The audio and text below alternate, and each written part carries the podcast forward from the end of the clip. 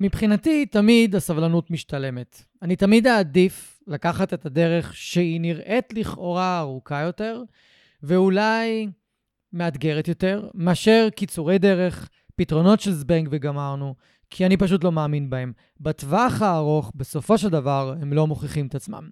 היום אני מארח את עירית רוטשילד, שהיא גם מאלפת כלבים וגם צלמת כלבים. ויש לה סיפור מאוד מעניין. לפני שנתיים וחצי בערך היא מצאה שלושה גורים, אחים, באמצע שום מקום, ליד הבית שלה. היא החליטה שהיא רוצה לקחת אותם אליה הביתה ולנסות למצוא להם בית.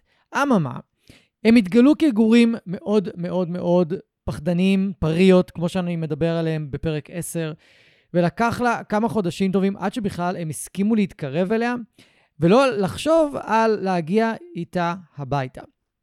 והיום בפרק הזה עירית תספר לנו מה היה ואיך זה קרה ואיך היא הצליחה בסופו של דבר כן להביא אותם אליה הביתה, אבל בעיקר, הפרק הזה הולך לעסוק בלקחים ובשיעורים שעירית למדה בלגדל כלבי פריה אצלה בבית, כלבים סופר רגישים שיכולים על כל דבר לריב ולפצוע אחד את השני. ואיך היא הצליחה לשכנע אותם שהבית שלה הוא מקום בטוח ולהיכנס לתוך הבית ולרכוש את האמון שלהם בצורה ממש מלאה. מתוך הפרק הזה אתם תוכלו לקחת מלא מלא מלא תובנות ומלא שיעורים לחיים שלכם עם הכלבים הרגישים שלכם. אני מבטיח לכם, זה הולך להיות פרק ממש על טהרת הפורס-פרי באופן מלא. אז כמו שאמרתי, האורחת שלי היום היא עירית רוטשילד, שהיא אימא לבינגו, בלגית מעורבת בת 11, ולמוח, מותק וצ'ופצ'יק, שלושה כלבי בר בני שלוש. עירית היא מטפלת התנהגותית בכלבים, בגישת הפורסרי כמובן, והיא חלק מצוות הניהול של קבוצת התמיכה לבעלי כלבים רגישים בפייסבוק. פתיח קצרצר, ואומרים שלום לעירית.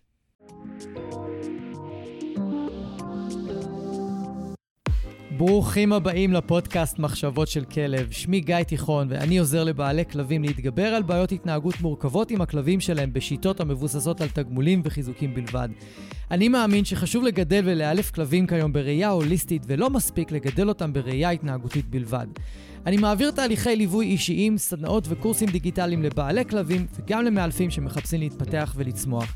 בכל יום שישי יעלה פרק חדש בנושא מרתק, דרכו אלמד אתכם להבין כלבים ברמה עמוקה יותר, מה שיסייע לכם לשפר את הקשר איתם ולחיות בצורה הכי טובה ביחד. אם אתם נהנים מהתוכן, אשמח שתשתפו אנשים אחרים שמגדלים כלבים וגם הם יוכלו ליהנות מהפודקאסט. תודה שאתם מקדישים לי מזמנכם, המשך פתיח קצר ומתחילים.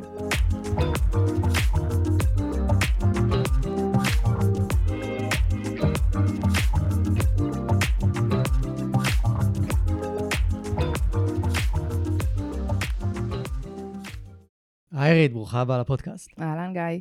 איזה כיף שאת כאן. גם לי. מעולה. היום אנחנו הולכים לדבר על נושא שהוא, אולי אנשים חושבים שזה לא כך מדבר אליהם, כי מה להם ולכלבי בר, או, או זה הולך להיות סיפור כזה שהוא יוצא דופן, ולא משהו שהם נתקלים ביום-יום, אבל מתוך הסיפור והחוויה שלך ומה שעברתי עם מוח צ'ופצ'יק ומותק ובינגו תכלס, כן. אז אפשר ללמוד הרבה, ואנחנו נרצה שהפרק הזה יעסוק במה למדת מה, מהחיים איתם, מהשנתיים פלוס שהם נמצאים אצלך. ויש פה המון המון המון לקחים והמון שיעורים לחיים, במיוחד למי שמגדל בבית כלב או כלבה רגישים, ואפשר לקחת מכאן המון, ועל זה הפרק יתמקד. אבל לפני שאני אכנס לכל השיעורים, אני אשמח שתספרי קצת איך בכלל הגעת למצב שיש לך שלושה כלבי בר בבית. כן, ו... זה לא מצב רגיל. כן. לא מצב שתכננתי אף פעם. אה, תמיד הייתי בטוחה שתהיה לי כלבה אחת וזהו, כי זה מה שאני מסוגלת כרגע לדאוג לו. אה, ועם בינגו, הכלבה שלי, אנחנו יוצאות לטיולים בשדות. ויום אחד, בטיולים האלה בשדות, פתאום ראינו גור אחד קטן לבן, מרחוק, שברח כשהתקרבנו. Mm-hmm. יום אחרי זה כבר באתי עם חטיפים, ופתאום הופיעו עוד שני גורים. והיו לא גור אחד אלא שלושה, שקצת נבחו עלינו. Uh, והסתבר לי במשך הזמן של פשוט שלושה גורים שחיים שם, מתחת לאיזה, בתוך איזה חממת רשת. בלי אימא, בלי אף אחד שדואג להם, בלי אוכל. Uh, והיה צריך איכשהו לדאוג לזה שהם ימשיכו לחיות, או האופציה השנייה הייתה למות בייסורים אה, איטיים. כן. הם, הם גם, אה, פשוט התחלנו לבוא כל יום להאכיל אותם. בהתחלה מרחוק, לאט לאט התקרבנו. אה, זה תהליך שלקח הרבה זמן, עד שהצלחתי לגרום להם אה, ללכת אחריי הביתה במסע לילי.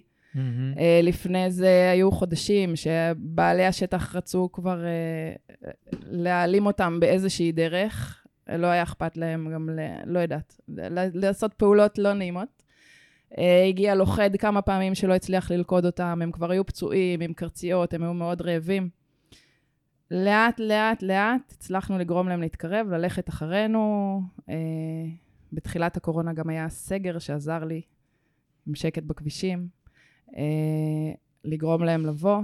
אחרי בערך ארבעה חודשים אחרי שהכרתי אותם, הצלחנו שהם יבואו אחרינו הביתה, אה, במסע לפנות בוקר, בארבע בבוקר.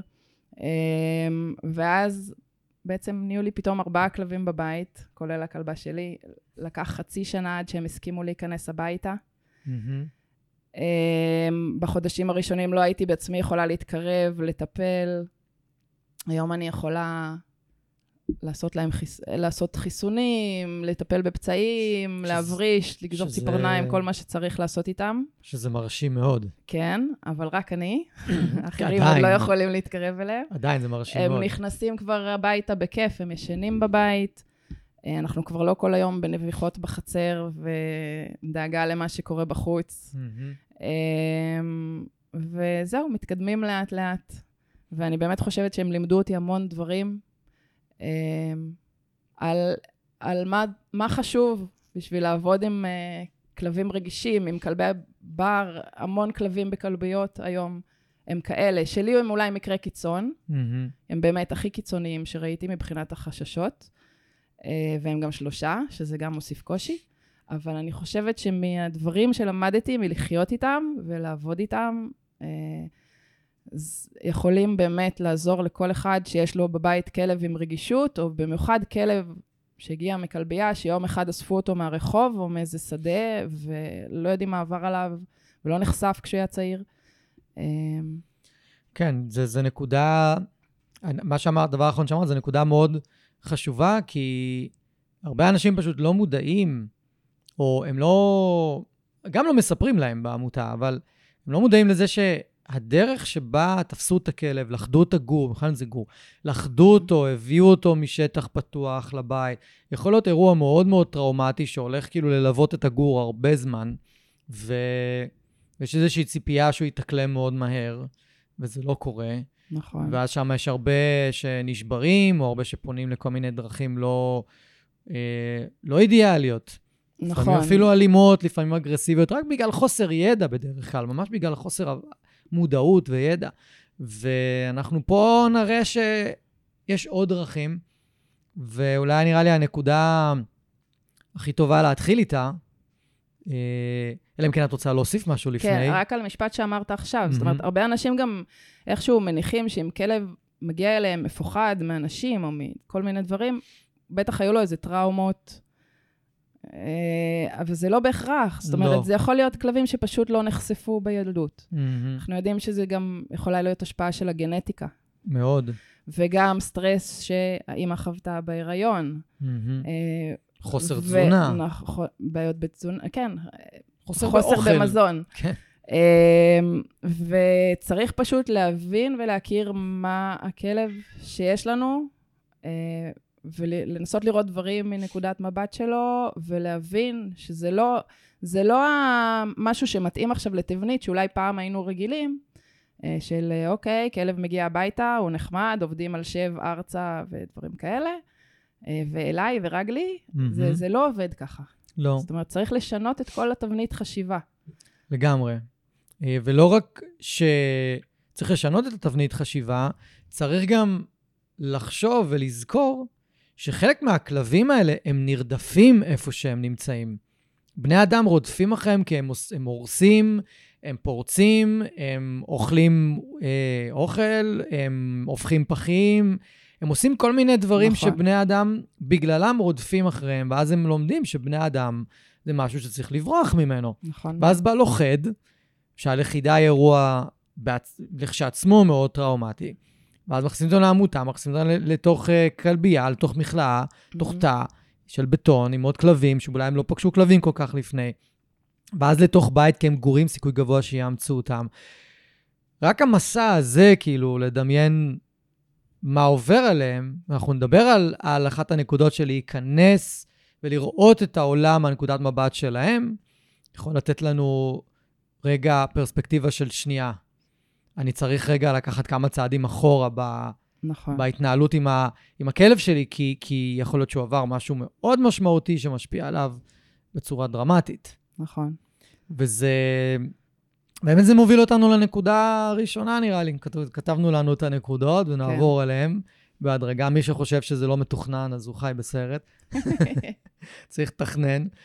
אה, אז כתבנו לנו שהנקודה הראשונה זה שאנחנו צריכים לאמץ מצב רגשי מסוים, צורת חשיבה מסוימת, פרספקטיבה מסוימת, state of mind מסוים, בכלל להיות מסוגלים לגדל כלבים כאלה, כלבים רגישים, ובכלל נכון. להעביר אותם איזשהו תהליך של שינוי והתאקלמות לחיים בסביבה האנושית. כן, אני חושבת שהנקודת מוצא היא ש, שמי שמחליט להיכנס לפרויקט כזה, אמ, צריך להבין שהוא צריך להכיר את הסחורה ולדעת שזה מה שיש עכשיו.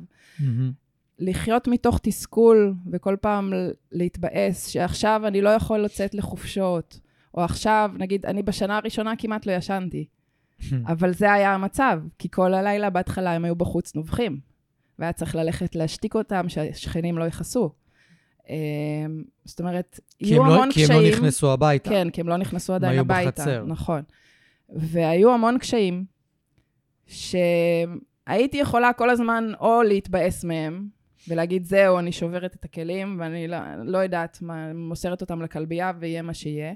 או אם החלטתי שהכלבים נשארים אצלי, כי אני יודעת שבעצם אין להם אופציה אחרת לחיות, אף אחד Mhm. אחר לא ייקח אותם, בכלבייה הם או יסבלו כל החיים, או יורדמו. מהמם. ידעתי שאני לא נותנת לזה לקרות. אז אם הם נשארים אצלי, אז אני צריכה לעבור למצב של אה, קבלה של הסיטואציה. זאת אומרת, לדעת, אוקיי, אלה החיים שלי עכשיו, אני עושה איתם מה שאני יכולה לעשות איתם, אני אנסה לעשות מה שאפשר בשביל שהסביבה תתאים כמה שיותר, בשביל שנצליח לחיות ביחד, בשביל שנצליח להתקדם, אבל אני לא יכולה להישבר או להתבאס יותר מדי, או כל פעם ש... שקשה, כי יהיה קשה, ויהיו רגרסיות, וככה זה. זה המצב עכשיו. אה, ואם לא מקבלים את זה, ומבינים שאלה החיים עכשיו, מאוד קשה לחיות עם זה. כן, לדעתי הקושי המאוד גדול של, ה, של אנשים פה, הוא שקודם כל, כשהם הולכים לאמץ כלב מהעמותה, במיוחד אם זה גור, מצפים למשהו אחר. לא רק שמצפים למשהו אחר, הם לא במודעות, כי לא אומרים להם בעמותה שהם מאמצים גור שהוא כלב בר, ומי שרוצה לדעת עוד על כלבי בר, אז אפשר uh, להקשיב לפרק 10 עם הגר רובין, שם נכון. הפרק הכי מואזן בפודקאסט. שם דיברנו על הדברים האלה מ- מ- מנקודת מבט של, של מאיפה הכלבים האלה מגיעים אלינו, ומה מה הגנטיקה שלהם, מה לצפות מהם. והנקודה שאת אומרת היא סופר חשובה, כי מי שלא יודע, אז קשה לו גם להתכונן. את ידעת למה את נכנסת, פחות כן. או יותר. נכון. ואנשים, הרבה, הרבה אנשים לא יודעים, זאת אומרת שהם צריכים לפתח את החוסן המנטלי והרגשי הזה על הדרך. נכון. ועוד מעט נדבר על למה חשוב להקיף את עצמנו באנשי מקצוע מתאימים, שידעו לתווך לנו את, ה, את, ה, את המקום הזה, שידעו לתווך לנו את הכלב ו, ולעזור לנו. לגמרי. כי עכשיו, אפילו אפשר להגיע לווטרינר, והווטרינר לא ידע להסביר יותר מדי, כי תכל'ס הווטרינר זה התחנה הראשונה. כן, שאנשים אם כמעט אתה מצליח. להגיע אליו עם הכלב. זהו, עם גורים זה קל, לוקחים אותם בידיים, ו... ובדרך כלל הם מתים מפחד, אז הם לא עושים כלום. כן. אחרי חודשיים, ארבעה, הם מתחילים להשתולל אצל הווטרינר. נכון. עכשיו, צריך להבין שמה שיש לנו פה זה בעצם כלב שלא מותאם לציוויליזציה, לסביבה אנושית. הוא לא מכיר את הדבר הזה, וכל דבר יראה לו מפחיד. אנחנו נגיע לזה כשנדבר על הנקודת מבט של הכלבים האלה. מהמם. עכשיו, אה, לי היה הרבה מזל, סוג של מזל מהבחינה הזאת, כי גם הגעתי עם ידע מקודם, שאפשר לי לכוון את הדברים ולהבין מה הולך לקרות ומה המציאותי שיקרה ומה לא. אה, וגם אני גרה בסביבה שיחסית מאפשרת לי לחיות עם זה ולכוון את הדברים כמו שצריך, אה, כמו ש... בדרך שתעזור לנו. לא אצל כולם זה ככה, ולא כולם יוכלו לעשות את הדברים כמו שאני עושה אותם, mm-hmm. אבל גם לא כל הכלבים כאלה מסובכים כמו נכון. הכלבים שלי. אז באמת כל אחד יכול לקחת ממה שנדבר פה את מה ש... שמתאים לו. בדיוק, נראה לי זו נקודה ממש טובה שדיברת עכשיו. לקחת משהו שאפשר להשתמש בו אה, להמשך, ו... או לחיים שלכם עם הכלבים. לא, לא, נכון. באמת, יש דברים שיתאימו יותר, דברים שיתאימו פחות, אבל המטרה היא באמת לקחת משהו, משהו קטן מכל דבר ש... שנדבר עליו. אז מה לדעתך, או מה היה הדבר השני ש... שלמדת, או באופן כללי? אמ, אני חושבת שמשהו מאוד חשוב, שחיים ועובדים עם כלבים כאלה, זה קודם כל סבלנות. להבין שהכל הולך לקחת הרבה זמן, ולא להתקדם בהכרח בקצב שאתם רוצים שיתקדם, ושאסור לדחוק בהם לדברים שהם לא מוכנים אליהם. זאת אומרת שבעצם כל דבר שרוצים ללמד, או להרגיל אותם, או לעבוד עליו, אמ, צריך קודם כל לשל... לחלק לשלבים מאוד מאוד קטנים, הרבה יותר קטנים ממה שהיינו חושבים. נגיד, אם אני רוצה להרגיל אותם אה, לרצועה או לקציצת ציפורניים, קודם כל יכול להיות שאני בכלל אצטרך להרגיל אותם לנוכחות שלי בסביבה שלהם, mm-hmm. אחר כך לקרבה שלי, אחר כך לתנועות ידיים שלי, mm-hmm. אחר כך לזה שהקולר או הרצועה נמצאים בסביבה, אחר כך לזה שהם, הקולר ביד שלי. אחר כך שהיד שלי מתקרבת אליהם עם הקולר. כן. השאלה גם מה היד השנייה שלי עושה בזמן הזה. כל דבר לחלק לשלבים נורא קטנים. אמ, ולראות מתי הם מוכנים להתקדם הלאה. כי צריכים להיות מוכנים לזה שאם אתם, אם דוחקים בהם למשהו שהם לא מוכנים אליו, זה אחר כך יתנקם בנו. זאת אומרת, זה ייקח אותנו הרבה פעמים המון צעדים אחורה, ויהיה יותר קשה לחזור משלבים כאלה.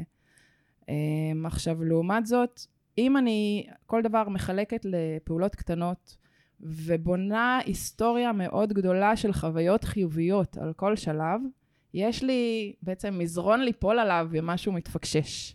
כן. אה, רשת אה, ביטחון כזאת. כן. אם מדברים תמיד על, באילוף על זה שאנחנו בונים, אה, לא, פותחים חשבון בנק ומפקידים בו כל הזמן כסף בכל פעולה וחיזוק שאנחנו עושים וכל חוויה חיובית. Mm-hmm. אחר כך, אם אני רוצה למשוך מהחשבון הזה ולעשות משהו לא נעים, או משהו שמבהיל אותם, יהיה לי הרבה יותר קל, הם גם ירשו לי הרבה יותר ויאמינו, יהיה להם אמון בי. Mm-hmm. אם הפקדתי המון בחשבון הזה. אם החשבון הזה ריק, כי אני כל הזמן מנסה לדחוק בהם, לא יהיה לי לאן ליפול. כן. ואני עלולה לא להצליח לחזור ממצב כזה. נכון, וגם תלוי, וגם כל כלב, מה שנקרא, החשבון שלו תופח בקצב אחר. נכון. כאילו, אנחנו הולכים להגיד, מה, נתתי לו מלא חיזוקים ומלא זה... כן, אבל הכלב הזה הוא, מה שנקרא, ה-ROI שלו, ה-return on investment, כן. הוא 1 אחוז, הוא לא 20 אחוז למי ש... זאת אומרת, הוא, הריבית שלו הרבה יותר קטנה, זה כמו פיקדון אה, פק"ם לעומת, לא יודע מה, תיק השקעות של כן. שמחזיר 10 אחוז. גם כאילו, לכל כלב יהיה כזה. חשוב דברים אחרים, זאת אומרת, כל כלב יפחד ממשהו אחד, יהיה לו יותר נוח עם משהו אחר. אתה לא יכול להשתמש באותה נוסחה על כל הכלבים. אפילו נכון. יש, שיש אצלי שלושה כלבים שהם אחים והגיעו מאותו מקום. כל אחד מהם יש לו קשיים אחרים, יש לו קצב שונה. בכל נושא. כאילו, ממש את רואה שבמשהו כן. אחד, אה, סתם נגיד מותק תתקדם מהר, אבל באותו דבר מוח יתקדם לאט. כן, כן, לגמרי. נגיד צ'ופצ'יק, אמ, בזמן ההרגלה לזריקות, לקציצת ציפורניים, אצלו זה לקח הכי הרבה זמן. הוא תמיד היה עומד ומסתכל עלינו מרחוק, בזמן שהאחרים אה, בעצם עובדים או רגועים.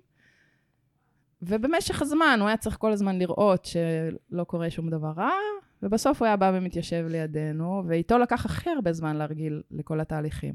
ומה היה קורה אם היית דוחקת בו לקצות ציפורניים? הוא לא היה איתנו, הוא היה הולך למקום אחר, לא היה שום מקום, שהוא, לא, שום מצב שהוא ייתן לי יום אחד להתקרב אליו. כאילו זה היה אמ, פוגע בקשר ביניכם. זה פוגע, כן. זה, זה, אם היה אפשר לקרוא לזה שכבר היה בינינו קשר, היה, זאת אומרת, אולי היה, אבל לא לקח חזק. המון זמן עד שיכולתי בכלל להתקרב אליהם, בטח לגעת בהם. להאכיל אותם מהיד לקח זמן. גם בזה צ'ופצ'יק היה האחרון, דרך אגב, בלקחת אוכל מהיד. וואלה. אמ, אבל כל אחד יש לו את החוזקות שלו ואת החולשות שלו. לעומת זאת, אמנם צ'ופצ'יק מאוד חוש... חששן בלהתקרב לאנשים, מצד שני, הוא הראשון שחצה את הגבול האימתני של המסדרון. זאת אומרת, הוא היחיד שיצא מתחום הסלון והלך לחדר שינה כמה פעמים. האחרים עוד מפחדים. כן, זה, אני חושב שיש הרבה אנשים שיכולים כרגע להזדהות עם זה שיש להם כלבים שלא הולכים למקומות מסוימים בבית. הם לא מוכנים להיכנס לחדרים מסוימים או מסדרונות מסוימים, הם, הם לא ייכנסו. נכון. ומה שהרבה פעמים אני מנסה להסביר להם שזה, ש, שמבחינתם, בגלל שהם לא יודעים מה יש שם, בתוך, בצד השני של המסדרון, הם לא, הם לא מוכנים לשתף פעולה. מתי הם כן יהיו מוכנים לשתף פעולה? כשיש אמון מאוד מאוד גדול ויש היסטוריה, כמו שאמרת, שהם יכולים, או הם אומרים לעצמם, אוקיי, אני, אני אסמוך עליהם כי אני יודע ששום דבר רע לא יקרה. אבל מספיק עם כלבים רגישים, מאוד. מספיק שיש כמה פעולות שאנחנו נעשה איתם, שהם בכפייה, שהם לא נעימים, שהם גורמים להם אחרי זה להתרחק מאיתנו, אז זה הולך להשפיע עלינו בעוד מקומות אחרים, שכאילו אנחנו אומרים, מה הבעיה? זה כולה מסדרון, תעבור, או כולה לקפוץ לאוטו, או כולה זה, או כולה זה, אבל הם אומרים לעצמם, כן, אבל לפעמים אתה עושה איתי משהו שהוא כל כך לא נעים לי, ואני לא יודע לצפ... לצפות מה הולך לקרות עכשיו. כן. אז אני לא ו- מוכן לעשות גם, אני לא מוכן לעשות את, את זה איתך. ואני רוצה לשאול כאן שאלה... רגע, לפני כן, שאתה שואל לפני. שאלה, לפני שאני כן. אשכח מה רציתי להגיד. אה, לכל כלב יש סף רגישות אחר. עכשיו, אני נכון. יכולה לתת דוגמה אפילו מענישה. אני, כמה שהשתדלתי לא להעניש ולא לשבור אמון, עדיין יש מקומות שלפעמים אין ברירה. נכון, או שהחיים שוברים את האמון בלי שליטה שלך. נכון. אה, אם אני אתן דוגמה על זה שהגורים רק הגיעו אליי, בערך חודש אחרי שהם הגיעו אליי, אה, עדיין אי אפשר היה להתקרב לתת להם אה, זריקות ודברים כאלה, והם כבר הגיעו לגיל שהם עשויים להתייחם, מותק עלולה להתייחם, והייתי עלולה למצוא את עצמי עם גורים עוד בבית, גורים כן. לגורים. אז הייתי חייבת להזמין לוכד, שירה בהם חצי הרדמה, בשביל שנוכל אה, להרדים אותם ולנתח, מהמם, לסרס ולעקר. מהמם. ובאותה הזדמנות כבר לתת את החיסונים הראשונים שהם כן. יכולים לקבל. Um, עכשיו, אם עד הסיטואציה של הלוכד, um, איכשהו עוד עבדתי קצת עם אורחים שבאו הביתה ואיכשהו הייתה התקדמות, מהרגע שהייתה את כל החוויה הטראומטית הזאת, שהוא רדף אחריהם עם הרובה וירה בהם חצי הרדמה, אנחנו עד היום סובלים מזה שמאוד מאוד קשה להם, במיוחד עם גברים ועם אנשים, והם נהיו הרבה יותר חשדניים לאנשים. אמ, גם היו השלכות בכיוונים שלא חשבנו עליהם, נגיד המקום שבו הם נרדמו אחרי החצי הרדמה, איזשהו שטח בחצר, הם אחר כך חודשים פחדו להתקרב אליו. כן, זה השפיע על המון דברים. פתאום מוח התחיל לפחד משום מה מקערת מים, כי אולי כשהוא רץ בבהלה שרדפו אחריו, הוא התנגש והיא עשתה רעש. מהמם. זאת אומרת, זה ניחוש, אני קשה לי, מנסה כן. להבין את הקשר ההגיוני בין הדברים, אבל היו כמה שבועות שהוא לא התקרב לקערת מים בגלל זה. כן. עכשיו, לכל דבר כזה, שהוא ענישה, או בעצם דוחק אותם למקום שהם לא מוכנים אליו, או עושה להם חוויה לא נעימה ושוברת אמון, מהמם. יש השלכות רוחביות שאתה לא יודע לאן הם הגיעו, וגם לא כמה זמן תצליח להתאושש מהן. כן, דיברנו על זה עם נועה בפרק של תופעות לוואי של שימוש בענישה. כן. עכשיו, הענישה מייצרת אי-נעימות, או כאב, לחץ, פחד, היא, על זה היא עובדת. ובאמת, אחת התופעות לוואי שדיברנו עליה, אני לא זוכר את מספר הפרק, זה שאנחנו יודעים, סליחה, אנחנו לא יודעים מה הכלב יקשר. נכון. בסופו של החוויה דבר. לא נעימה. כן, כי זה הרי קישור רגשי, לא, בנוסף לקישור ההתנהגותי. כן. אנחנו לא יודעים. נכון. ו- וזה בהחלט בעיה, אבל אני רוצה קצת לאתגר פה, אוקיי? כן. יש אנשים, הם מדברים איתי גם, ואפילו מאלפים יכולים לכתוב לי בפרטי, והם אומרים, כן, אבל זה עובד, כאילו, אני אבוא, אני אכפה על הכלב, אני אדחוק בו, ואני אשים עליו רצועה, ואני פשוט אוציא אותו לטיול, או אני פשוט אקח אותו, אני אכריח אותו, אני אשים לו מחסום כדי שלא ינשך אותי, ואני אעביר אותו את הטיפול, ואני אעשה את כל מה שצריך, ואני פשוט אכפה עליו. זה יכול להיות עם דוקרנים, זה יכול להיות עם חנק, יש לי מקרים שאני מטפל בהם שהם אחרי חשמל, זה לא עזר. כולנו מכירים כאלה, כן. כן, אז... והם אומרים, כן, הנה, זה, זה עובד. אוקיי? ופה המוח המסורתי שלי גם יודע למה זה, למה זה עובד ואיך זה יכול לעבוד. ו... ואני כן רוצה לשאול, למה לא להשתמש בכוח? יש כלבים שזה עובד איתם. אז בואו נתחיל בלהגדיר מה זה עובד. זאת אומרת, א', יכול להיות שזה שלא יודעת, משכת את הכלב בכוח, או הענשת אותו והכאבת לו וגרמת לו לזוז לאן שהוא, נקרא בעיניך עובד. כן, אמ, בעיניי בזה הוא נכון, זז, נכון, יכול להיות. עובד. אבל אני חושבת שצריך להסתכל בהסתכלות יותר רחבה. זאת אומרת, אם אמרנו שיש השפעות רוחב, זה קצת כמו כדור שלג כזה, או צונאמי כזה שמת, שמתפשט בגלים. אמ, זאת אומרת, זה יכול להיות שזה, לא יכול להיות, בטוח יצ, ישפיע על המצב הרגשי של הכלב, קודם כל. עכשיו, זה משהו שלי הוא מאוד חשוב, יש אנשים שקצת מנתקים את עצמם מהמצב הרגשי של הכלב שלהם, ומשכנעים את עצמם אולי ש... שסבבה לו, אבל בדרך כלל כשאנחנו יודעים לראות על הכלב איך הוא מרגיש, לא סבבה לו. עכשיו, כן. יש כלבים שאולי קצת יותר עמידים ופחות יראו את זה עליהם, יש כלבים שזה ישפיע עליהם קשה. אתה יכול להגיע מענישה קטנה לכלב שיהיה לך מקופל בפינה כל היום, ואתה לא תצליח, בשביל להוציא אותו החוצה כל פעם לצרכים, אתה תצטרך או להרים אותו או למשוך אותו. עכשיו, אולי עם כלב קטן זה אפשרי. כלב של 40 קילו, אני לא רואה את עצמי גוררת עם רצועה כל הזמן uh, ממקום למקום. Uh, זה גם הולך ונהיה יותר קשה. Uh, זאת אומרת, אם לא אכפת לי כל כך מהמצב הרגישי והנפשי של הכלב שלי, או אני חושב, רוצה לעצום עיניים מול המצב הזה, אז בסדר. אבל יכול להיות שהיום משכתי אותו החוצה מהשער עם רצועה, מחר הוא כבר לא יסכים לצאת מהדלת הקדמית של הבית, הוא לא יסכים שאני אתקרב אליו עם רצועה, הוא יראה אותי עם רצועה, הוא יברח, זה בהנחה שהוא מנסה לברוח. אם הוא ירגיש לחוד בפינה, שאני דוחקת אותו לפינה, יכול להיות שהוא ינסה לנשוך אותי. אז אני לא יודעת כמה אפשר עוד כל הזמן להעמיס ולהעמיס עוד מחסום ועוד עונש ולהגביר את העונש. כאילו, גם אם זה איכשהו עובד לך ולא גומר לך את הכלב, איך אפשר לחיות ככה כל הזמן להעמיס עוד ועוד אמצעים של ענישה? זאת אומרת, לא בשביל זה אנחנו חיים עם כלב.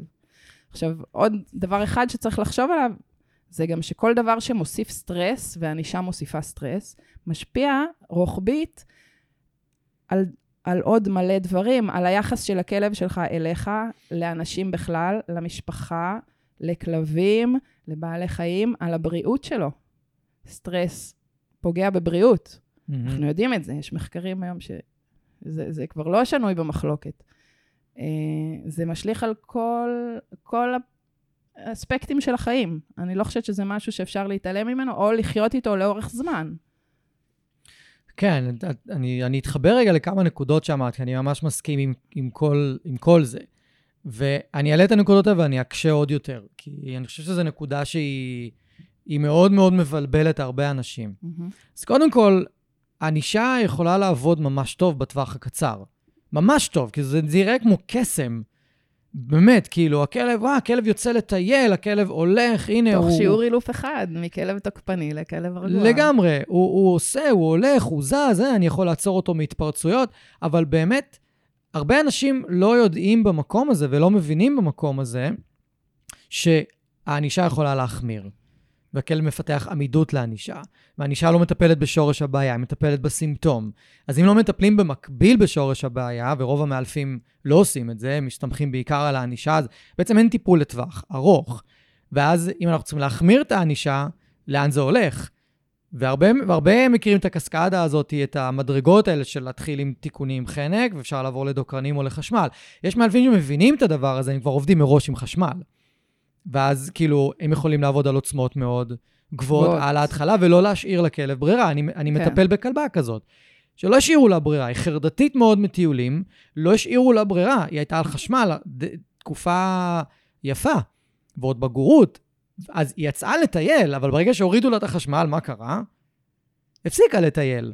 למה? כן. כי לא היה טיפול בשורש הבעיה. עכשיו, זה גרם לעוד מלא מלא בעיות איתם שם בבית. היא פחדה מכל תנועה קטנה של האנשים שלה בבית. לשמחתי, היום זה כבר לא שם.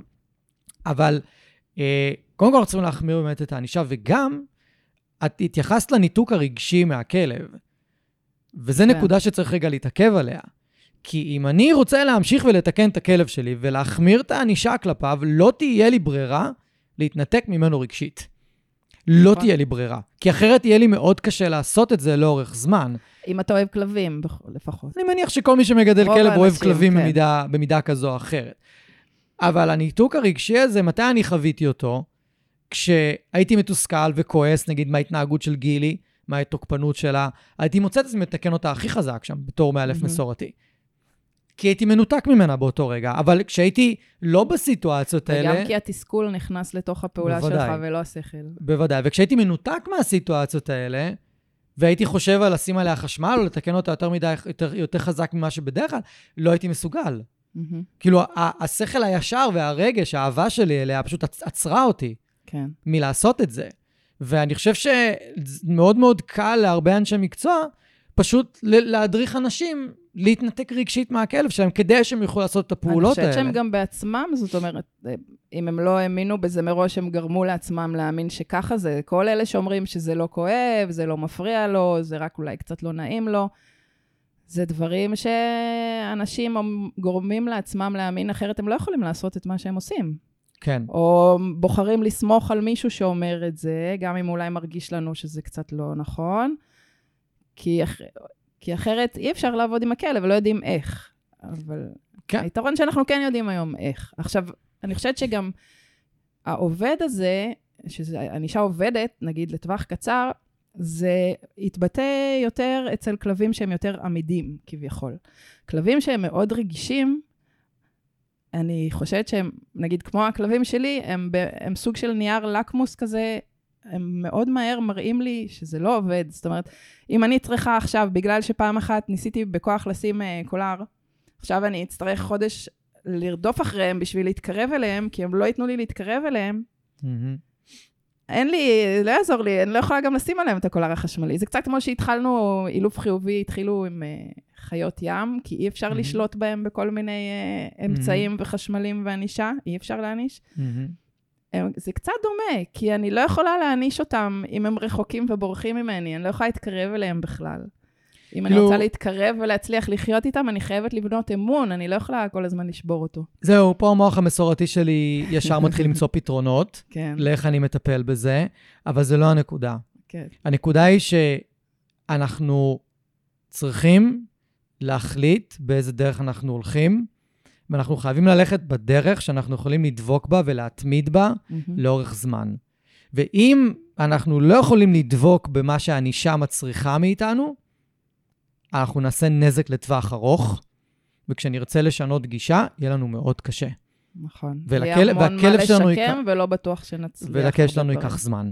כן. זאת אומרת, אנחנו יכולים כבר להיות בסוויץ', והכלב עדיין לא, לא איתנו, הוא יזדקק לעוד כמה חודשים, לפעמים שנה, עד שהוא ישנה. ויש לי כזה מקרה עם כלב סופר ריאקטיבי ותוקפן ומסוכן, ואנחנו כבר עובדים חצי שנה ביחד, ועדיין הוא, אני אגיד, לא סולח, אני לא יודע אם זו המילה הנכונה, אבל הוא עדיין לא סומך על הבעלים שלו בסיטואציות קשות. ואת יודעת מה הכי עצוב? מה? עליי הוא סומך. כן. אני יכול להיות איתו- המאלף, אה, אני. יכול להיות איתו בסיטואציות אנחנו תמיד הדוד המסוכנות. מאמריקה, כן. ו- שגם אין קטע, איתו היסטוריה רעה. בדיוק, יש שהתחיל. לבנות מההתחלה את הדברים נכון בדיוק. ובטוב. ו- וזה בדיוק הנקודה, אנחנו לא רוצים להיות שם, אנחנו רוצים מלכתחילה להיות במקום שאומר, אוקיי, זה הולך לקחת זמן, כמו שאמרת, לא לדחוק, להיות סבלנים, זה הולך לקחת זמן. כן. במקרה אחר שאני מטפל בו, אנחנו שנתיים וחצי בתהליך. לקח לנו שנה, שנה וחצי, שנתיים לייצב את הכלבה. כי היו לנו טונות של בעיות, הם גם הולכים להתארח פה, אבל כן. הנה, היא יציבה עכשיו. יציבה עכשיו, הולך להיות להם, מה, 10, 12, 15 שנה, אני לא יודע כמה זמן, של יציבות איתה? זה לא שווה את זה? ברור, זה שווה את זה. ברור. אז זו נקודה שבעיניי היא, היא מאוד חשובה. רציתי בכוונה ככה להקשות. כי אני יודע על הרבה אנשים ש... מה הבעיה? בוא, בוא, נת- בוא נדחוק את הכלב. כי כן. כשאת אמרת כאילו שיסתובב בחצר חופשי, אז אני אומר, ביי, אני אשאיר עליו רצועה. קודם אתה צריך הזמן. להצליח לשים עליו. אז אני אשים עליו. אגב, האנקדוטה בנושא הזה, מהמם. שהצלחתי לשים קולר על הגורים, הם פשוט כל פעם היו משחקים אחד עם השני וקוראים אחד לשני את הקולר. בגלל זה, אחרי 30 קולרים בערך, ויתרתי על קולרים ועברנו לעבוד על ריתמה שרק עולה עליהם ויורדת מהם ולא נשארת עליהם. מעולה. אבל uh, גם זה קושי שיכול אם אתה משאיר רצועה על הכלב כל הזמן. הם יכולים ב-30 שניות לקרוע. רצועה או קולר שלא מוצאים חן בהם. לגמרי, ואני חושב שזה כאילו אז מעלה... אז נעבור לקולר מתכת. זה, זהו, זה כאילו כל פעם צריך למצוא כן, איך לתחמן... צריך להמציא מחדש איך לתחמן, וזה כל פעם רק מתנקם בך יותר. בדיוק, בדיוק. אז זה מוביל אותנו לנקודה הבאה, תכלס, של לא להיתקע על דרך עבודה אחת. נכון. לפתח סגנון חשיבה אחר שהוא מחוץ לקופסה.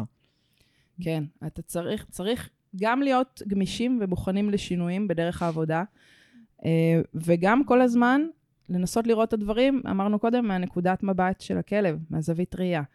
אה, דוגמה מאוד אה, מילולית לזה, זאת אומרת, מאוד מדויקת לזה, זה פשוט הכלבים שלא הסכימו להיכנס הביתה. ותמיד חשבתי איך לגרום להם, כן, להרגיש בטוח להיכנס הביתה. יש להם באופן כללי פחד ממבנים. זאת אומרת, זה גם משהו שצריך להבין. הם יכולים לפחד מדברים שלא דמיינת, שהם יפחידו מישהו. אה, גם אה, הפרגולה הפחידה אותם, כי יש שם גג. הם לא גרו בחיים במבנה, לא היה להם גג מעל הראש, זה מפחיד מאוד. אז הייתי צריכה לחשוב איך לגרום לבית להיראות יותר מזמין. Mm-hmm. כמובן שהמזג אוויר קצת עזר בזה, מתישהו הם הבינו שמתחת לפרגולה יש פחות גשם. Mm-hmm. אה, אבל בשביל להיכנס הביתה ניסיתי לפתוח דלת שמול הדלת שהם נמצאים בה, מהצד השני שלה בגינה, יש ויטרינה, הם נמצאים שם. זאת אומרת שהם יכולים לראות את החצר האחורית. שהם יוכלו לראות מדלת לדלת, כן. דרך הבית, את החצר שמקדימה, להבין כן. ששם פתוח. כן. בשביל לרו... אפילו לרוץ מדלת לדלת ורק לעבור דרך הבית, ולא mm-hmm. להצטרך, אה, לא לחשוב שהם הולכים להיכנס וזהו, הם תקועים בתוך המבנה הזה. כן. עכשיו, זה לא הספיק. אז אמרתי, טוב, איך, זה, איך נעשה שיראה להם יותר פתוח ומוכר?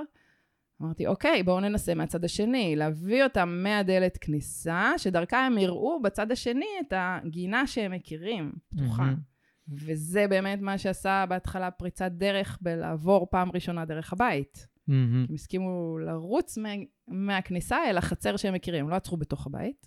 כן. אבל זו פעם ראשונה שהם דרכו בבית. או אם פתאום למותק יש קטעים שהיא פתאום לא נכנסת מהחצר. היום הם כבר אוהבים להיכנס, היא פתאום לא נכנסת, ואני צריכה להבין מה מפחיד אותה.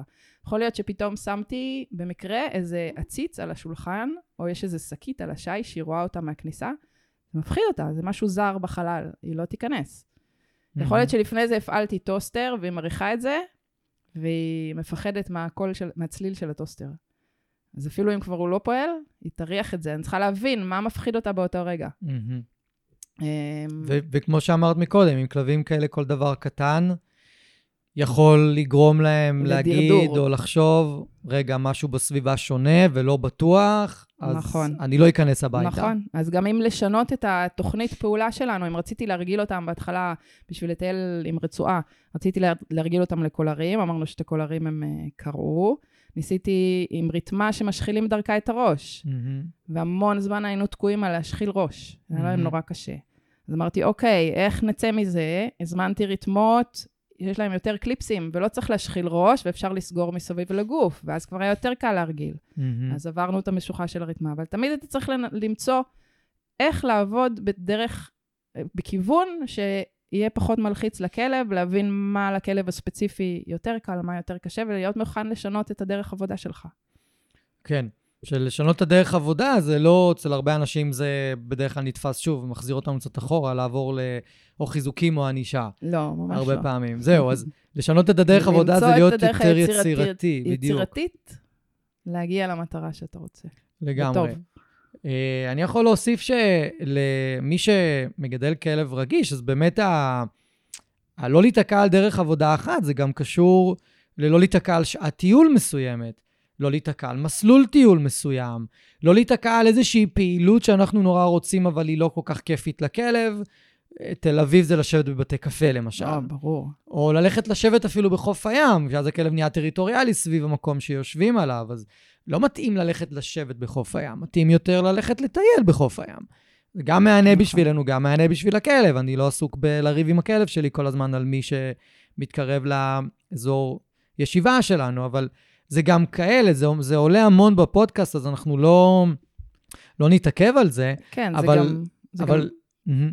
מה זה רצית גם להגיד? אה, ל- לבנות את הסביבה להצלחה. ולהבין מה הכלב שלך מסוגל ומה הוא לא מסוגל, ולא להכניס את עצמכם בכלל למצבים שאתם לא יכולים להתמודד איתם. זהו, אז, אז זה מתקשר ללתכנן קדימה. נכון. זאת אומרת, לדעת, לדעת להיות מסוגלים, או יותר נכון, אה, ללמוד, לתכנן כמה, כמה צעדים קדימה, כמו בשח. זאת אומרת, אם אני אעשה את הפעולה הזאתי, מה יכול להיות שיקרה? אם אני הולך לקחת את הכלב שלי למקום שהוא לא מרגיש בו בנוח ובטוח והוא לחוץ בו, זה גם יכול להיות ארוחת ערב משפחתית, נכון. מה יקרה? הוא יהיה לחוץ שם, הוא יכול להתנהג ככה וככה וככה, תלוי בכלב. אתה כל ארוחה תצטרך להתעסק בזה. בדיוק. אני לא ייהנה מהארוחה. כשנחזור הביתה, אם זה כלב שאוגר סטרס בכמות גבוהה, יכול להיות שיהיו לי כמה ימים לא טובים עם הכלב. זאת אומרת, זה המשמעות של. לתכנן קדימה ולהבין, רגע, זה שווה לי זה? וגם להבין, במידה ואתה מחליט לעשות משהו, מה הצעדים שאתה צריך לנקוט ולהכין את עצמך. נגיד, אם מגיע אליי, אני יודעת שצריך להגיע איזשהו איש תיקונים או טכנאי הביתה, אני מכינה תוכנית פעולה. איפה הכלבים יהיו כשהוא מגיע, מאיפה הוא הולך להיכנס, איפה הוא צריך לעבוד, אם הוא צריך לעבוד במקום אחר, לאן אני מעבירה את הכלבים, איך אני עושה את זה, מה קורה קודם, מה קורה אחר כך, איך אני מכינה אותו, אם אני מכינה אותו בכלל, מה אני צריכה לעשות באותו זמן, כמה חטיפים אני צריכה להכין. כן. הכל צריך לתכנן בשביל לא להביא את עצמך בסוף למצבים שלא תצליח להתמודד איתם, כן. או את הכלב. נכון, ובדרך כלל זה לא מצב קיצון כמו אצלך, שלושה כלבים שצריך כן. אה, לעבוד איתם או, או לסדר את הסיטואציה, זה בדרך כלל כלב אחד שאפשר להרגיל אותו לחדר. והוא יכול להיות בחדר בשלב הזה עם כן. תעסוקה וצמח וזה. מישהו שאל אותי בדיוק אתמול כן. מה, מה לעשות. בדיוק, עוד לא נפגשנו, זה רק אבחון, עוד לא נפגשנו בכלל. אמר לי, מה לעשות עכשיו? בא לי טכנאי, שים אותה במרפסת עם איזה עצם בקר, זהו, וזה מה שאתה יכול לעשות כרגע. בדרך כלל הם, או שהם יהיו בגינה, אם הוא צריך לעבוד בפנים, מהמם.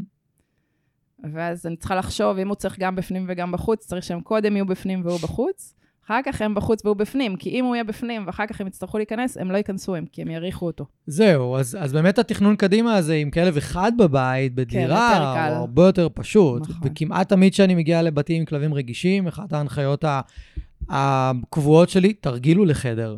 כן. זה פשוט יקל עליכם את החיים בצורה משמעותית. ויש הרבה אנשים שבטח מקשיבים ואומרים, וואי, כמה תכנונים, כמה ארגונים, כמה זה, כמה זה, למי יש כוח, למי יש זה. אז בואו, אני אסביר איזושהי נקודה מאוד בסיסית, או, או ש- שאני לקחתי מ, מ, מהחיים שלי, ומ coaching, וממ mentoring, ומכל הדברים, ש- תהליכים שאני עברתי. תמיד בהתחלה זה מאתגר. תמיד בהתחלה הצורת חשיבה הזאת, שהיא לא טבעית לנו, היא מאתגרת. אבל ככל שעובר הזמן, הצורת חשיבה הזאת נהיית אוטומט. כמו שפה. בדיוק, וכשהיא. נהיית אוטומט, זה כבר לא מאתגר. אני כבר עושה את הדברים על הדרך, בקטע שהוא לפעמים מדהים. כן. ואז זה לא איזושהי משהו שכל פעם אני צריך לתכנן ו- ולשבת ולחשוב, וזה זה לא. אני, אני מכיר את הכלב שלי באיזשהו שלב. אני יודע פחות או יותר איך הוא הולך להתנהג. אני יכול לתכנן את זה הרבה יותר בקלות. כן. זה אבל- כמו ש... צריך רגע לאמץ את הצורת חשיבה הזאת, ובהתחלה כן, זה מאתגר, ואם אני צריך להקביל את זה לעולם שלנו, אבל אני אתן לך להגיד משהו, כן. זה ילדים, יכול להיות שנולד למישהו ילד על הספקטרום, והוא עכשיו צריך. לאמץ צורת חשיבה שהיא שונה מאשר גידול של ילד שהוא לא. ובהתחלה זה קשה, ובהתחלה זה מאתגר, אבל עם הזמן זה נהיה יותר פשוט בדרך כלל. וזו דוגמה שאימא לילד על הספקטרום נתנה לי. ממש ככה. כן, היא וגם- אמרה את זה. וגם חשוב להגיד שחשוב ללמוד המון וכמה שיותר על מה שיש לך בבית ועל איך להתמודד איתו, בדיוק. כדי שיהיה לך יותר קל. מהמם. ולהתחיל ללמוד מיומנויות ויכולות, שככל שתתרגל אותם יותר, הם יהפכו לטבעיות לך. מהמם.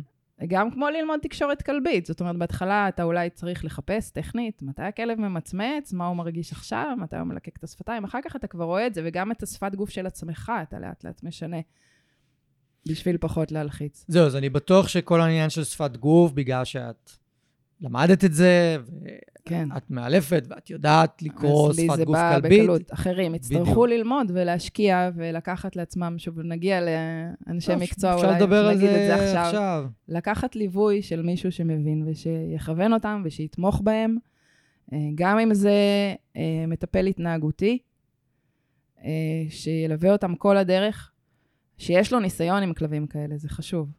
זה, גם קר... אם זה זה- קריטי, זה כן. לא חשוב, זה קריטי, זה, קריטי. כאילו, זה כי make it לא כל or- מאלף יודע, זה make it אפילו or לא break כל it. מאלף חיובי יודע כן. איך להתנהג עם כלבים כאלה. אמ, אם זה וטרינר, שיהיה גמיש ונחמד ועם רצון טוב ויהיה מוכן לזה שאני פשוט אבוא אליו עם תמונה של פצע, יבין שאני לא יכולה להביא את הכלב ושהוא לא יכול להתקרב לכלב, ושנעשה מה שאפשר עם התמונה הזאת, או עם איזה בדיקות שאפשר לעשות. מהמם. כי זה מה שיש. אין, כן. כן. האופציה היחידה האחרת זה להרדים את הכלב, ואני לא יכולה להרדים אותו על כל דבר. זאת נכון, אומרת, אני שומרת את זה למקרה קיצון אה, ממש. כן. אה, עכשיו גם... אה, רגע, עוד פעם שכחתי. אז אני, אז... אני אזכיר משהו רגע, תוך קודם, כדי. כן. אני אזכיר משהו תוך כדי. אה, נזכ... לא, רגע, נזכרתי. כן. אה, אם אמרת שזה הופך לאט-לאט לדרך חיים שהיא טבעית, אה, בינגו, הכלבה היותר רגילה שלי, היא גם. רגישה, אבל הרבה אנשים לא שמים לב לזה בגלל שאני כבר כל כך רגילה כל הזמן להנדס את הסביבה שסביבנו, שהיא תהיה... תוכל להתנהג בה כאילו היא רגילה. זאת אומרת. כן. אנשים לא שמים לב אפילו שיש לי את הטקס של קבלת אורחים כשהם באים הביתה. נכון. הם הם לא יודעים שזה איזשהו טקס מיוחד, שאם לא נעשה אותו, אז בינגו אולי פחות תקבל אותם יפה בבית. מהמם. אבל בגלל שזה כל כך טבעי, וזו כבר הדרך שאנחנו עושות, אז אנשים לא מעלים על דעתם שאולי רגישה באופן הזה, נכון. למשל. לגמרי.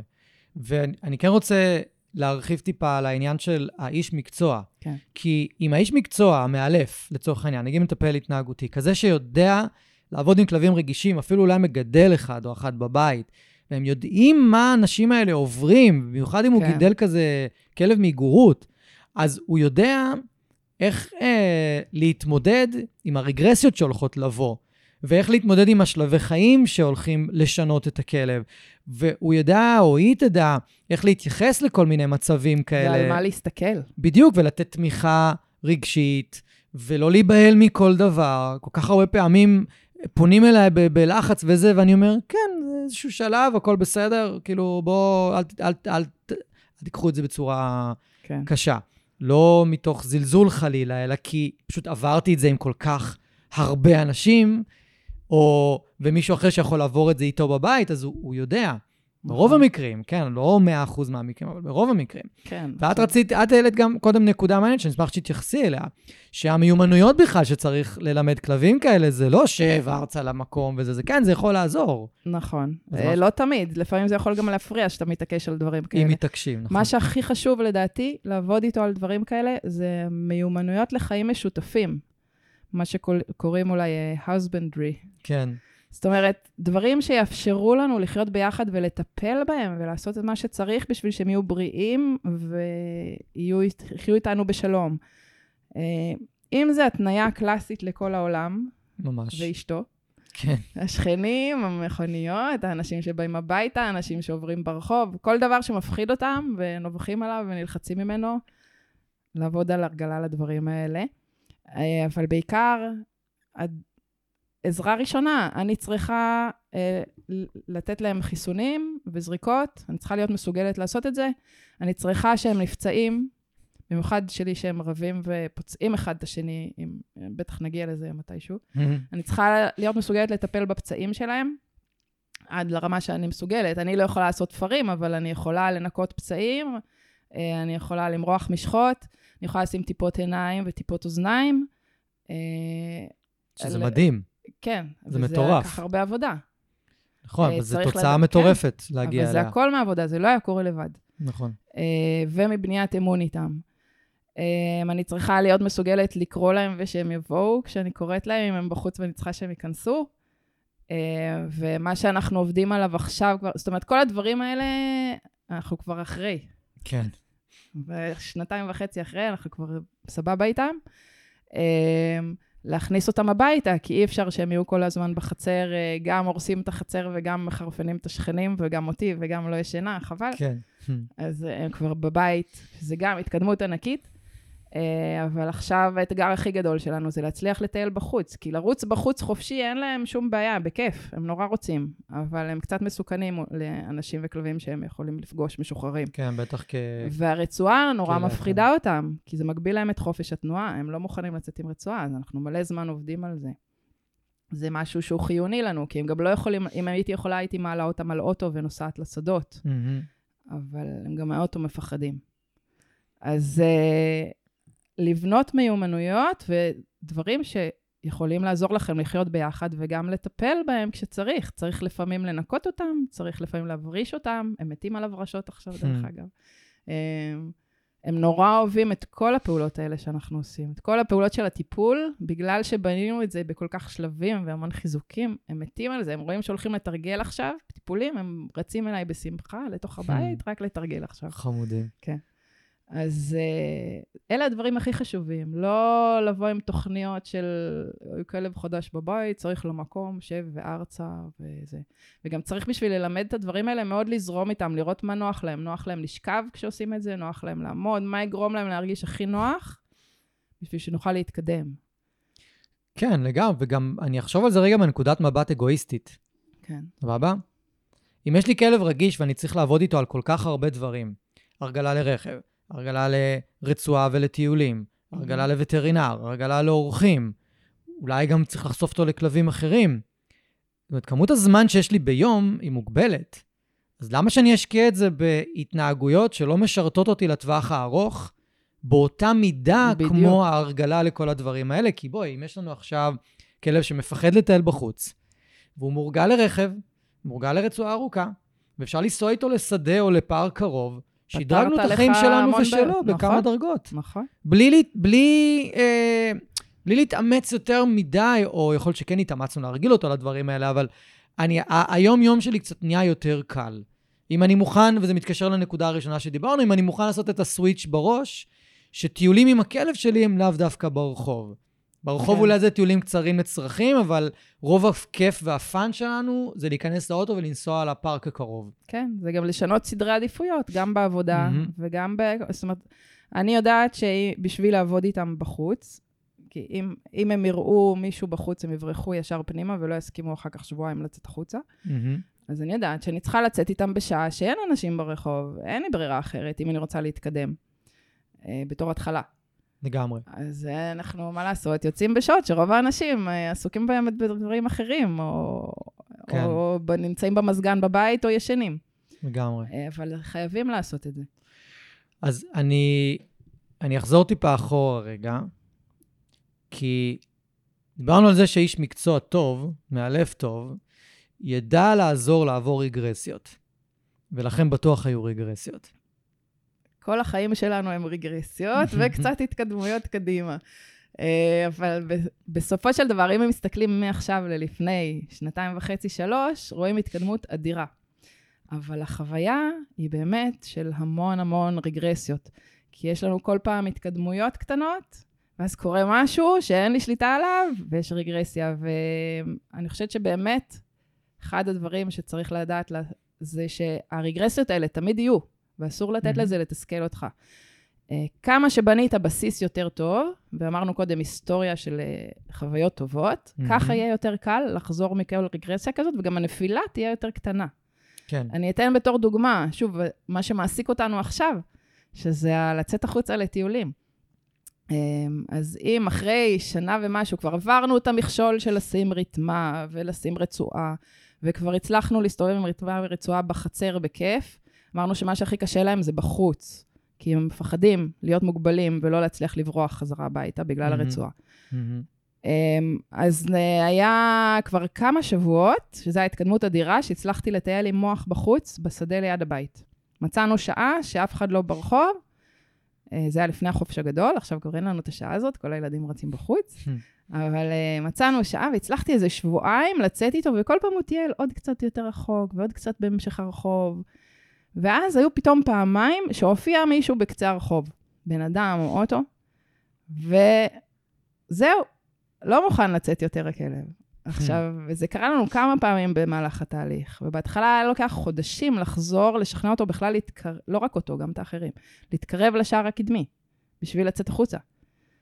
עכשיו, הרגרסיה הזאת לקחה בפעם האחרונה שבוע וחצי, וגם, שוב, אם חוזרים ללא לדחוק קדימה, אני, הוא כבר מוכן להתקרב לשער הקדמי עם הרצועה, אבל אני לא דוחקת בו לצאת החוצה, כי אני יודעת שהוא, אם אני אעשה את זה, אני אקח את עצמנו שוב אחורה, אז אני עכשיו רק עובדת ליד השער הקדמי שוב. זאת אומרת, לא צריך לקח, לפחד לקחת צעדים אחורה ולתת לדברים שוב את הזמן שלהם להתקדם. כמובן שזה לא תמיד אפשרי לכולם, אבל כמה שאפשר, mm-hmm. בשביל להצליח כל פעם להתקדם יותר.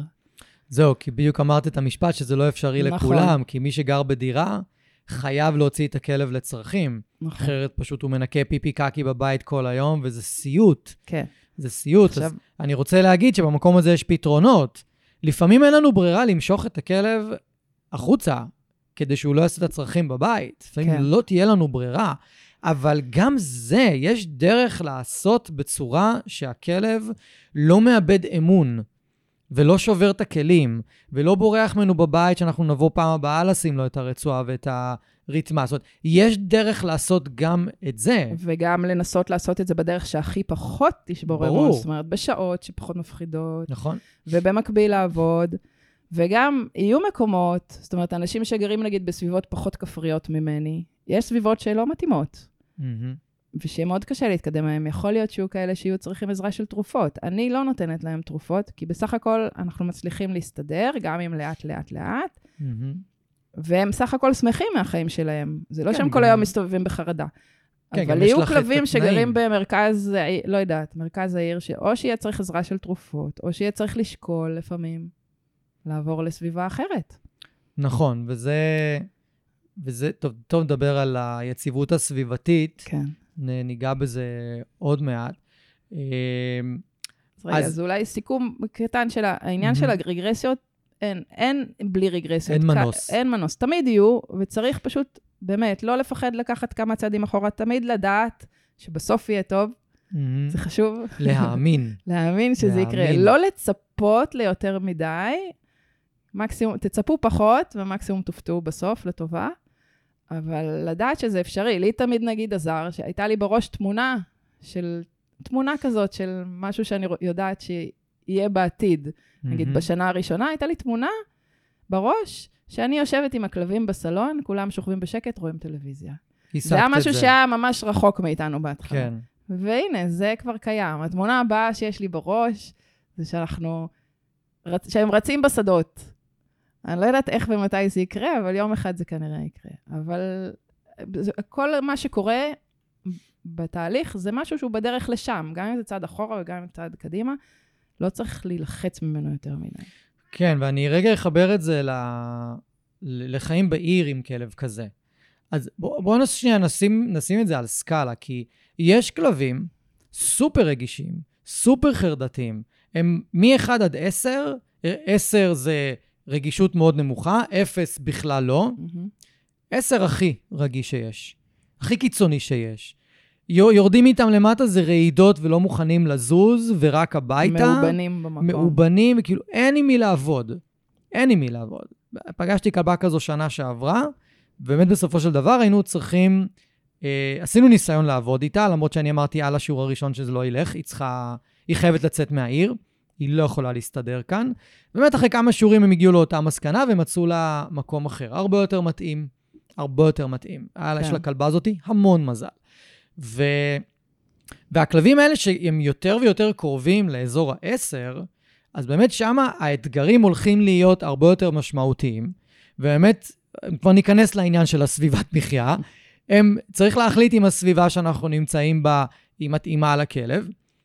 ומתאימה בעצם להתקדמות עבור הכלב, כי יש סביבות שהן לא.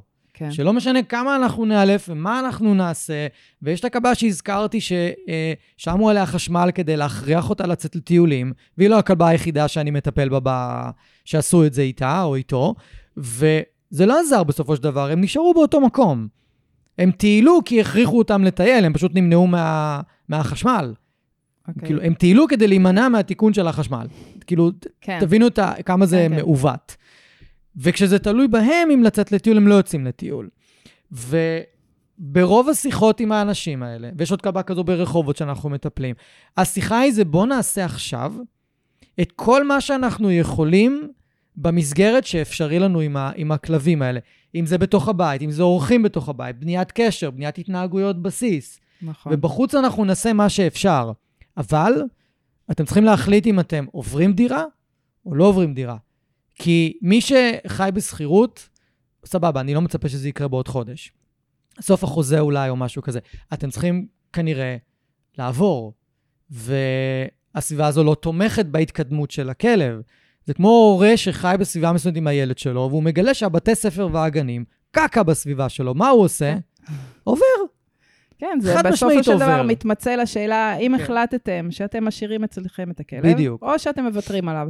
אם אתם משאיר, מחליטים שהוא נשאר, צריך לבנות את הסביבה והתנאים ככה שתוכלו לחיות, שהוא יוכל לחיות איתכם ושאתם תוכלו לחיות איתו.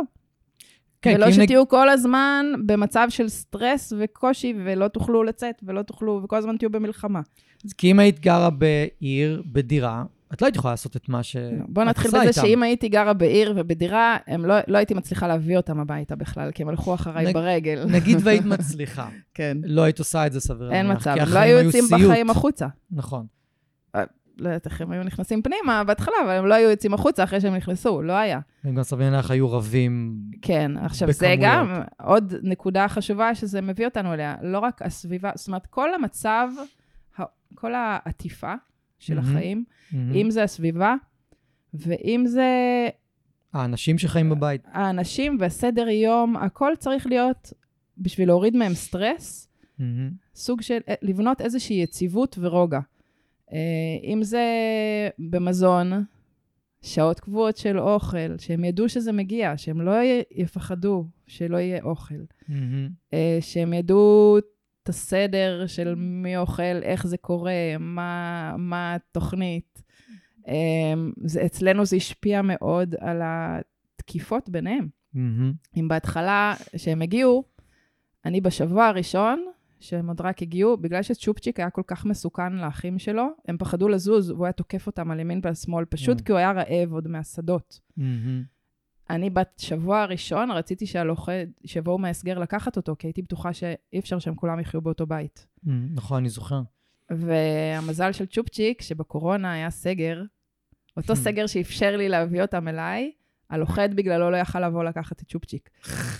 הוא אמר, אחרי שיגמר הסגר אני אבוא, ועד שיגמר הסגר כבר הצלחנו לייצב יחסית את המצב, כי צ'ופצ'יק כבר הפסיק להיות רעב. מהמם. הוא הבין שהארוחות מגיעות ולא צריך להילחם עליהן. וזה הוריד לנו דרסטית את הריבים ואת התקיפה. כן, למי שמגדל כלב בודד בבית, וזה כלב שהוא רכושן, והוא חדש בבית, חודש, חודשיים מהמם. בבית, אז צריך לארגן לכלב פינה שהוא יכול לאכול ממש בשקט, בלי נכון. שהולכים מסביבו. נכון. וצריך שהכל יהיה לכלב, כמה שיותר יהיה לו ברור, אותות מידע על מה הולך לקרות, סדר קבוע של דברים, שלא יהיו לו הפתעות שגורמות לו לסטרס. כי זה כן. משפיע על כל ההתנהגות, גם אם הוא תוקף כלבים, גם אם הוא תוקף אה, אנשים, או אתכם בבית, הידיעה של מה הולך לקרות וגם היכולת בחירה תקדם אתכם מלא עם הכלבים. לגמרי, ואם אנחנו מדברים על סביבה, אז הבני אדם שחיים עם הכלב בבית, אנחנו, אתם, לא יכולים אה, לריב בבית ולצעוק בבית, ו... בטח. ושיהיו מלא ויכוחים בבית. ו... אי אפשר. רוני לימדה אותי בגיל, מאוד, ב... בשלב מאוד מוקדם, שגידלתי אותה. לא גידלתי אותה מההתחלה. אני לא יכול לצעוק.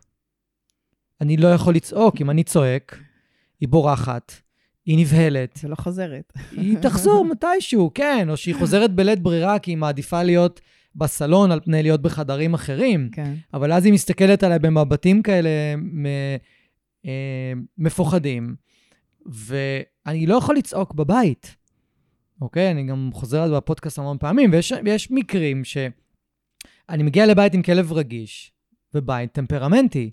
עכשיו, אני לא אומר שזה רע, אני לא אומר שזה לא בסדר. פשוט לא כל בית מתאים לכלב. כן, כל בית והטמפרמנט שלו, הכל טוב, אבל אם אנחנו רוצים לגדל כלב כזה, אנחנו צריכים להבין שזה לא הולך לעבוד ביחד. וזה יכול לייצר לו מלא מלא סטרס, וצריך לעשות שינויים. שוב, זה ה switch ב state of mind שלנו. כן, אז זה גם, אתה מדבר על להתאים את ה volume שלך, זה לא, גם ה volume בתנועות גוף. זאת אומרת, גם התנועות גוף שלך צריכות להיראות אחרת בשביל לא להפחיד. נכון. במיוחד אם אתה גבר גבוה שמדבר בקול עבה ועושה כן. תנועות גדולות עם הידיים. מהמם. יש דברים שצריכים להשתנות בשביל להצליח, שהכלב יצליח לחיות איתם. לגמרי. ו... ומה שנראה לי הכי, הכי תורם ליציבות סביבתית, שהזכרנו גם מקודם, זה להבין שפת גוף כלבית, נכון. ולדעת לתכנן קדימה. וכשיש לנו את שני הדברים האלה, ואנחנו לא עקשנים על דרך אחת, ומשתדלים להוריד את רמות הסטרס מהכלב, אז אנחנו מייצרים עבורו עבורה סביבה יציבה יחסית, שלפחות הדברים הלא צפויים, פחות סיכוי שיגיעו מאיתנו, אם יגיעו מהסביבה, כן. פתאום אזעקות. אוקיי, מה נעשה? אזעקות, צריך להתמודד עם זה. רעמים אולי הוא מפחד, צריך להתמודד עם זה. זיקוקים, נפצים, יום, יום אה, עצמאות, יום אה, אה, פורים. אז כן. צריך להתמודד עם זה, כאילו, אבל לפחות זה לא אנחנו. נכון. זה לא שובר רק את האמון של גם- הכלב עלינו. גם כמה שבנית איתם יותר אמון ובנית להם כל מיני מיומנויות התמודדות עם דברים, על דברים אחרים גם, זה יעזור לך עם כל דבר אחר כך שמפתיע. זאת אומרת, אם אני, נגיד, מרגילה אותם, עבדתי איתם קודם על אה, גזירת ציפורניים, נניח, והיה איזשהו תהליך עבודה, אז הפעם הבאה שאני ארצה אותם להרגיל, למשהו, להרגיל אותם למשהו חדש, זה כבר ירוץ הרבה יותר מהר, כי הם כבר מכירים את המבנה הזה, את המסגרת הזאת, מהמם. איכשהו. לגמרי, אני חושב שזה, שזה ממש חשוב. אז כן. בואי נעבור זריז על כל הנקודות ונראה אם יש לנו משהו להוסיף שם. אני נזכרתי בזה משהו קטן, ואז כן. אנחנו ככה נשאיר אותם עם אה, אולי עוד כמה טיפים. אז הדבר הראשון שאמרנו זה המצב הרגשי וצורת החשיבה שצריכה להיות לנו. כן. לא לקחת דברים קשה. להבין שזה הכלב, וזה לא בגללנו, ולהיות אופטימיים. ולהיות אופטימיים, ו- ואתה יודע מה, בואו נוסיף כאן. כי יש הרבה אנשי מקצוע שבאים ואומרים לאנשים, הכלב ככה בגללך. בגלל שאתה חרדתי, הכלב חרדתי. לא, אני הבאתי אוי, אותו אוי, אוי. מהשדות עכשיו, הוא לא ראה בני אדם בחיים שלו, אני בן אדם סופר רגוע, על מה אתה מדבר? מה זה קשור אליי? כן. זה הכלב. וזה מרגיז אותי לשמוע את זה, כי אני לפעמים פוגש אנשים סופר רגועים, צ'יל, הם עושים הכל בצורה נכונה, והכלב שלהם כאילו מבועת. שמישהו מכניס להם רגשות על שמה, על בדיוק. משהו לא מוצדק. בדיוק, זה לא עליהם בכלל. זה גם לא יביא לפתרון אם הם יחשבו שזה, שזאת הבעיה. אני זה לא שאם אני אהפוך עכשיו להיות איזה נזיר בודהיסטי, אז הכלב שלי יהיה רגוע, הוא לא. כן. עדיין מפחד מהמכוניות בחוץ או מהאנשים בחוץ, זה לא יעזור לו. אולי אם בחוץ יהיה ככה.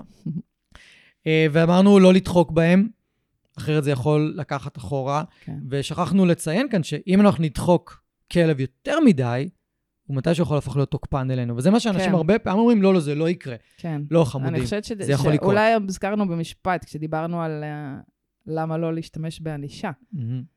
זאת אומרת, אתה יכול, אוקיי, יעבוד, יעבוד לך, אבל או שזה ישפיע על הכלב לרעה, או שזה גם יכול, אם הוא דחוק לפינה, לגרום לו לתקוף אותך, או מישהו אחר לתקוף. בדיוק. כאילו, זה נקודה שאנשים פשוט לא מאמינים שתקרה. וזה קורה המון. כן, חבל שאנחנו מעלים את זה בסוף הפרק, כי רוב. רוב האנשים לא ישמעו את זה, אבל, אבל כן, זה משהו שיכול לקרות, שכלב יהפוך להיות תוקפן אלינו. נכון?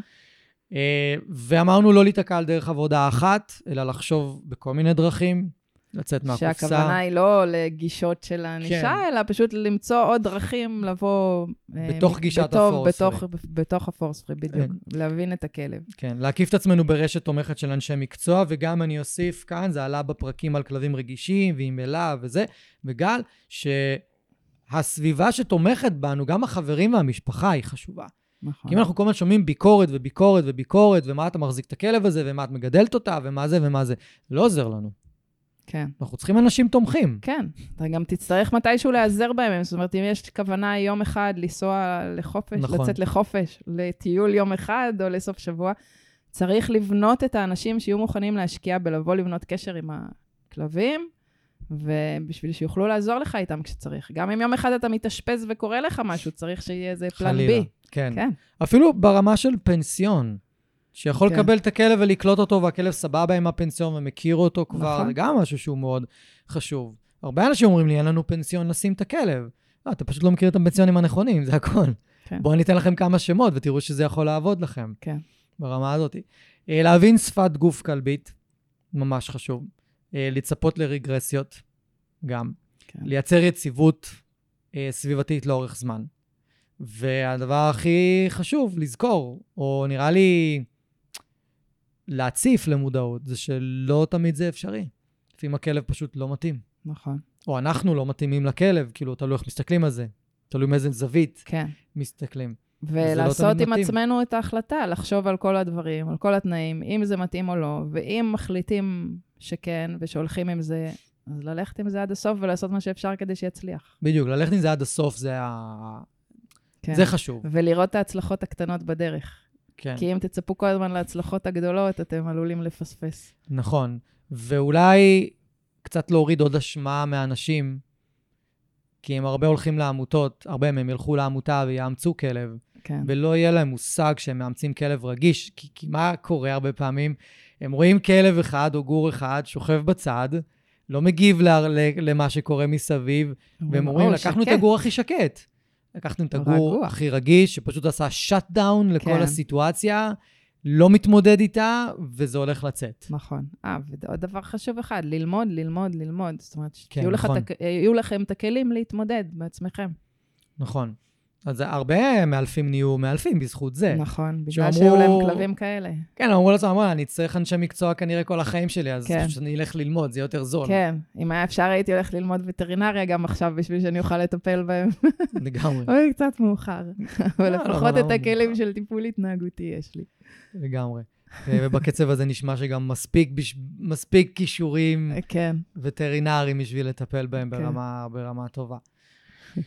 אה, יש לך משהו אחרון שאת רוצה להוסיף? או איזה מסר לשלוח אותם? מי שנשאר איתנו עד עכשיו? אה, רגע, מסר זה קשה לי.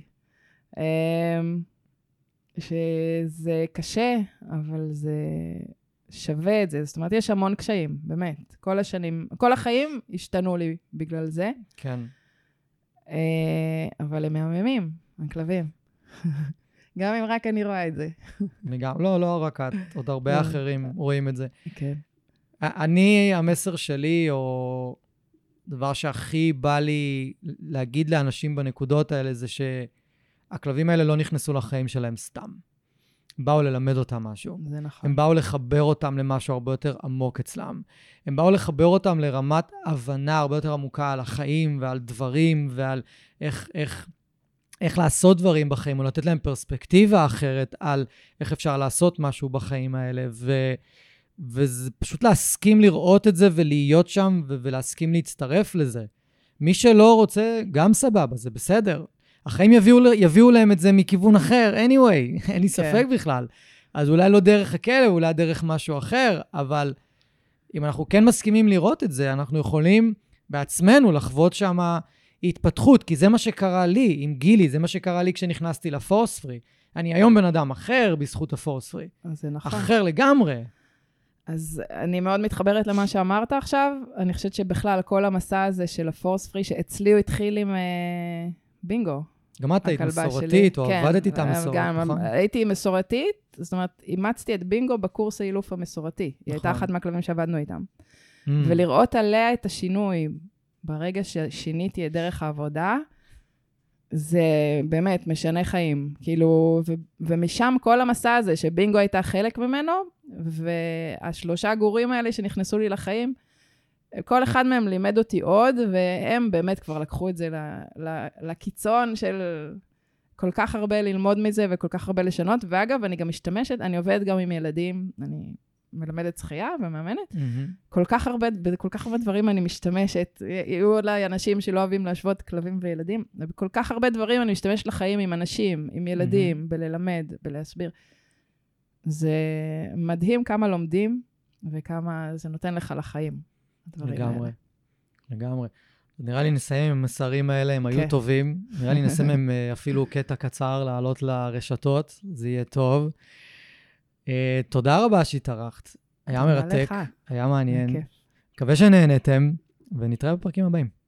ביי ביי. אני רוצה להגיד לכם שוב, תודה רבה שהאזנתם. אם אהבתם ואם נהניתם, אז שתפו חברים, שתפו מכרים, בעלי כלבים, תעזרו לי להפיץ את הפודקאסט הזה, אני מאוד מאוד אשמח. תעשו follow, כדי שהאפליקציה האהובה שלכם תודיע לכם. יום שישי היום, יש עוד פרק בפודקאסט מחשבות של כלב, ואני אפתיע אתכם עם נושא חדש ופרק חדש. אז אני מקווה שנהניתם היום, היה לי מאוד כיף לארח אתכם. אנחנו נתראה עוד שבוע, תהיו טובים לכלבים שלכם, תהיו טובים לעצמכם, ושיהיה לכם אחלה של סוף שבוע.